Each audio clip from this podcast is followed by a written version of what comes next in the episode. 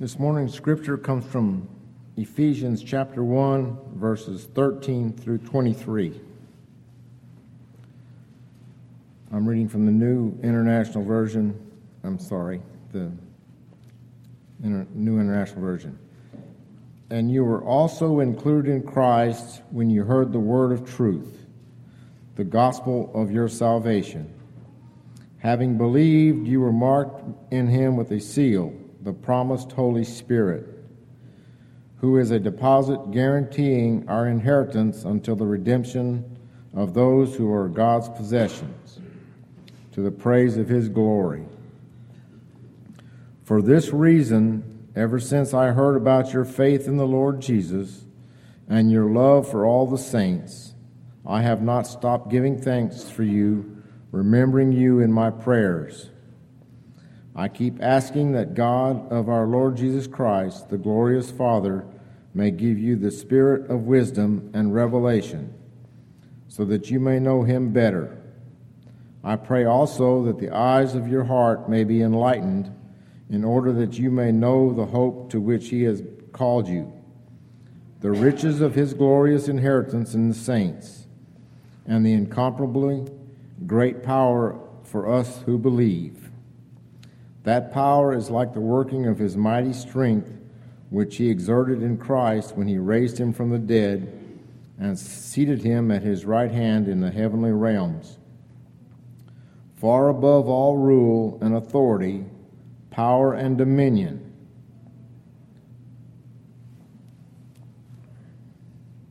And every title that can be given, not only in the present age, but also in the one to come and God placed all things under his feet and appointed him to be head over everything for the church, which is his body, the fullness of him who fills everything in every way.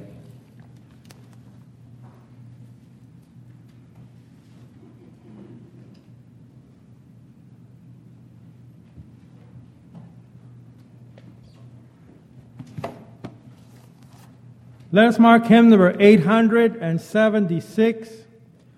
Excuse me. 876, There is Power in the Blood, is a hymn we will sing after the, the message today.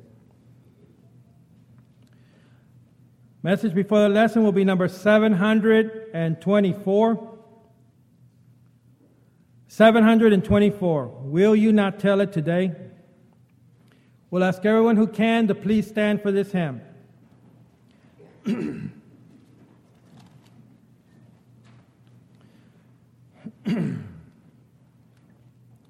Let's begin. If the name of the Savior is precious to you, if his care has been constant and tender and true, if the light of his presence has brightened your way, oh, will you not tell of your gladness today? Oh, will you not tell it today? Will you not tell it today? If the light of His presence has brightened your way, oh, will you not tell it today? If your faith in the Savior has brought its reward, if a strength you have found in the strength of your Lord, if the hope of a rest in his palace is sweet, oh, will you not, brother, the story repeat? Oh, will you not tell it today? Will you not tell it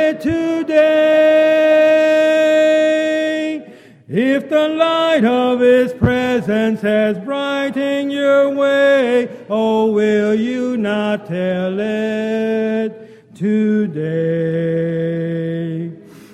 If the souls all around you are living in sin, if the Master has told you to bid them come in, if the sweet invitation they never have heard, oh, will you not tell them the cheer bringing word?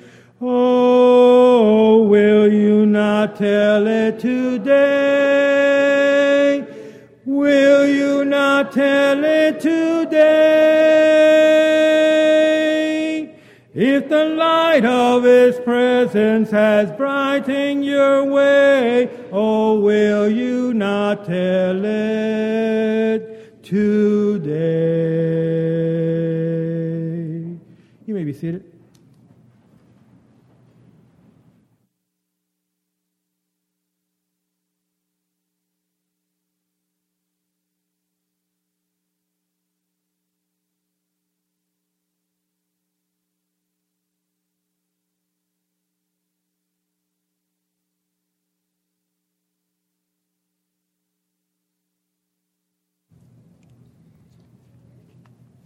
How many times do we forget that we live in a world that God has created, that He sustains, that He controls, and that one day He will bring to an end? So, everything that takes place in this world in which we live, God is very much aware of what is going on. The song was written probably about 20 years after our Civil War. A time when man had tended to forget the world in which he lives, being controlled by God needing those reminders, and those reminders still stay in place in the world in which we live. We go through trials, we go through tribulations, we go through hardships. And oftentimes a question is asked where is God? Why does God allow this to take place? Has He abandoned us? Has He forgotten us? If He's such a great God, why do we suffer as much as we do? And we forget how great God is. We forget indeed what this world could be if God was not there. It's hard for us to have that trust in Him that sees us through the dark days. But in those dark days, God is still there. He has never abandoned us nor His people. He's provided us with His Word. We're reminded in the Gospel of John in chapter 14, as well as in verse 16, that God will send the Holy Spirit to bring to remembrance to the apostles everything that Jesus had spoken. And that he would guide the men who would pen what we would call the New Testament, as well as he guided those who penned the Old Testament the message that God has for His people. And yet, how quickly we forget what God has provided. We tend to see part of what He has to say to us, and then we speculate upon other things that He has to say. We're looking this morning in 1 John chapter 4 in the auditorium class God in us, Christ in us. We can work with those. If you talk about the Holy Spirit in us, and people get a little nervous. Now, what does that Holy Spirit do? How does He work? Same way God and Jesus work within us. Paul would remind us in Ephesians letters, chapter 6, around verse 17, that the sword of the Spirit is the Word of God. It's how He works. He's not working in a way that would ever ever contradict what He's revealed to us of the will of the Father and of the Son. It is His Word that we are to hide in our heart and in our mind. It is it's His Word that we are to meditate upon. and to dwell upon. Here is God's revealed word to us of what He wants us to do. Sometimes in a life we live, we, we struggle with the difficulties that we encounter. And sometimes it's hard to really picture the love, the mercy, the patience, and the long suffering of God in our lives. In the reading this morning out of Ephesians 1 13 through the remainder of the chapter, we're talking, we've been reminded that the Spirit has been given to us as a pledge, as a guarantee. A reminder to us God keeps His word. We, we forget at times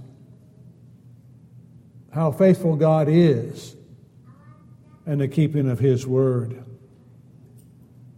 Trials and tribulations come our way, and we forget there are purposes behind those.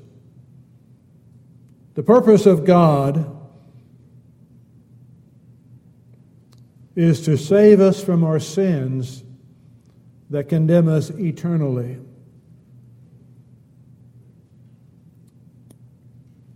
To be able to give us forgiveness of sins to be remembered by God no more.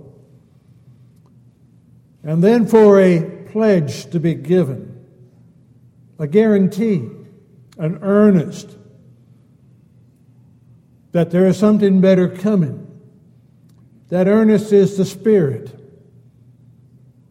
It says that we are God's. Again, we, we forget how much our life has been changed because of the grace and the mercy of God. It does not take long for us to look at the world around us, to hear of man's inhumanity to man, to hear of the lack of respect for human life, to hear of the desire that man has to do whatever he wants or they want to do to another human being without any regard to that person being a human being.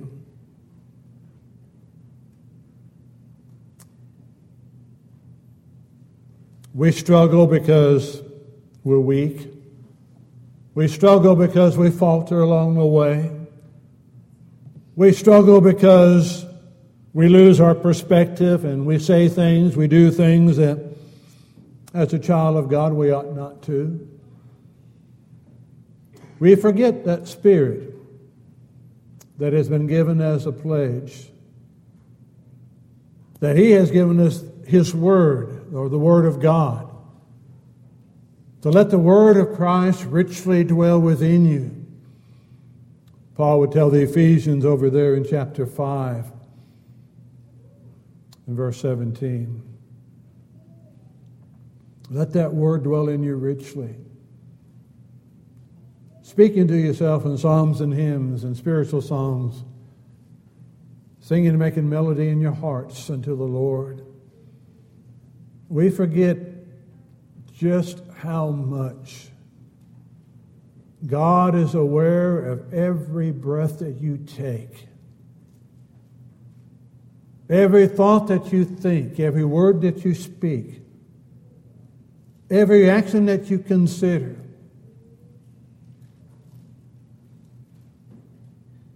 And we fail to realize the power that He has in working in our lives. The poem that circulated years ago and is still around, Footprints in the Sand, how many times does that really describe us? The times that we see the dark hours within our life. The times when we then question, where is God? During this dark hour of my life? Why has He left me and failed to realize He's never left? Oftentimes, those are the times that He's carried us. He sustained us when we really did not understand that we were being sustained. We look at the trials and the tribulations that come our way in life. And we wonder why. But we never see is the hand of God. And His working for us to be able to move beyond the trials and the tribulations. To be able to find out where the really the true strength comes from. We are so self-sufficient, so independent. So much as that two year old, as they're growing up, says, Me do it. Me do it. Rather than letting God. Hard to let go. I look at a world that He has created. I stand in marvel, absolute awe at His creation the exactness, the detail, the care that is exercised even down to the smallest of the atoms and the subatoms that He created.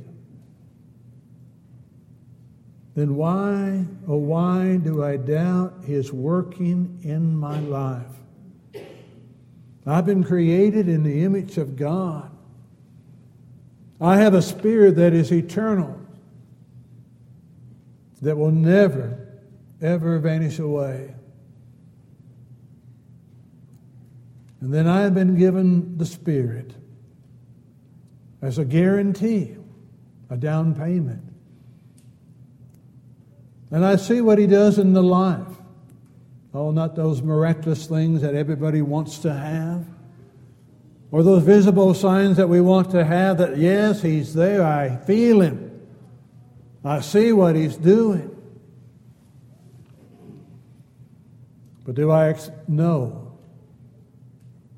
It's He that keeps me close to His the Word. It's through His Word that He's placed in my heart and in my mind that pricks my heart.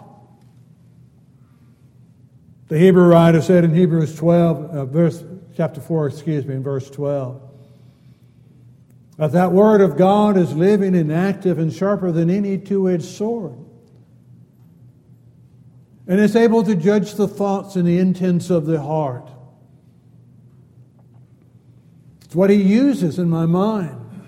It's what he uses in my life is that word that God has left for us, that he so carefully preserved. It's an interesting, fascinating study to see and to understand how it is that the Word of God has come down to us today. And how we can have assurance that what we have is the Word of God. We live in a world, again, that is constantly trying to change that Word. But the Word is still there.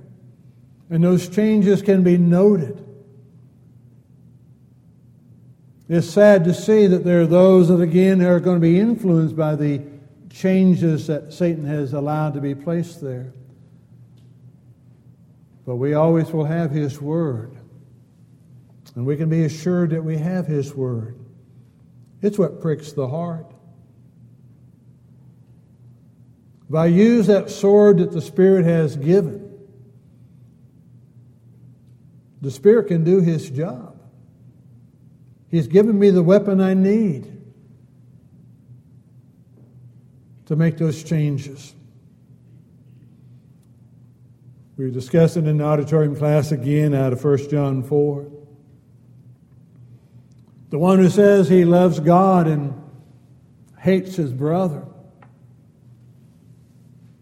is a liar. It's one of the things about the Word of God. It never or it does not mince words. God is able to make his message very plain and clear to understand for those who want to understand it. It's often been said that you have to have help to misunderstand the Word of God. You have to have help. Somebody has to help you misunderstand what it says.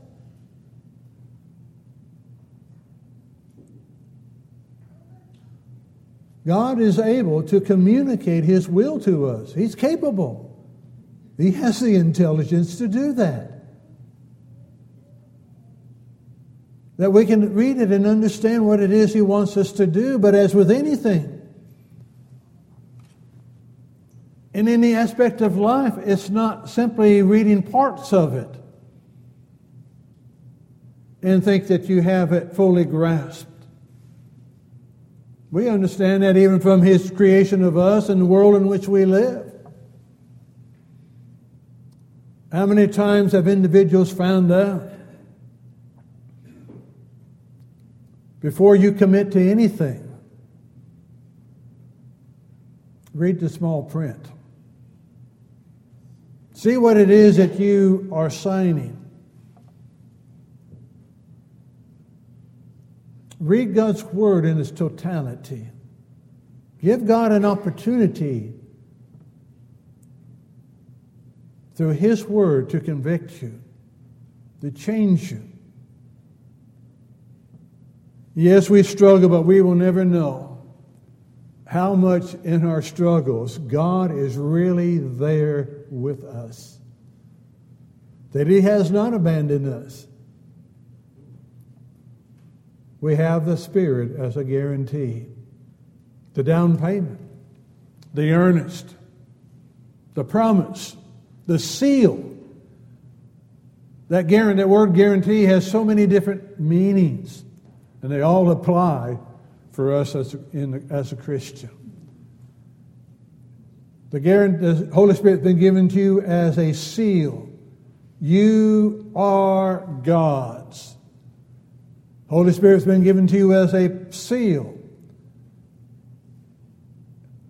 There is better things yet to come. And there's an earnest that He has given. And as a child of God, how much more, how much do we really appreciate that as we live? How much has the Spirit, through His Word, helped you day by day?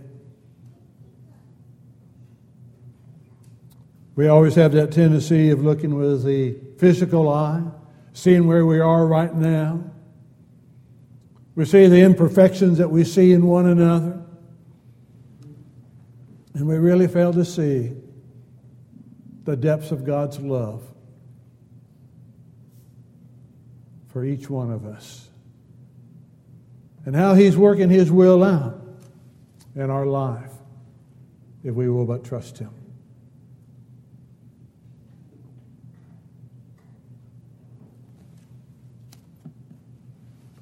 But how much do we? There's power in the blood. What we understand from the scriptures, the blood of Jesus Christ has the ability, the power to wash away every sin that we have committed and for God to remember those sins no more. There's power in the blood. It's able to change the life, to change one from a sinner to a child of the living God. It's able to strengthen as the word will be a part of the life. But without that blood, without its application to our life, there is no hope. God, in His grace, God, in His mercy, waits for us. He bids us to come, desires us to obey, will help us then to live for Him each day. But the decision has to be yours as to whether you will believe what God has said to the point of obedience. There are many who want to acknowledge God's word as being God's word. There are many who want to say they understand what it says. But the scriptures remind us there are few who are willing to do what it says.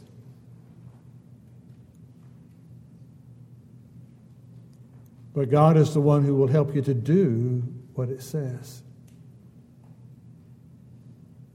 Has that blood been applied to your life? Have you understood His coming to this world to die for your sins? To be raised anew through obedience to His will? That you will no longer be yours, but you will be His. We struggle with it. Struggle at times with in the singing of the old rugged cross. Some struggle with one part of it another. I struggle with the part that says, One day I'll lay my trophies down. What trophies? What trophies am I going to lay down? Trophies are given as victories. What trophy am I going to lay down? I'm a child of the living God. I'm a servant of His. My whole life is His. When that end of life comes, I give Him everything for what He has to give to me. Where's your life this morning?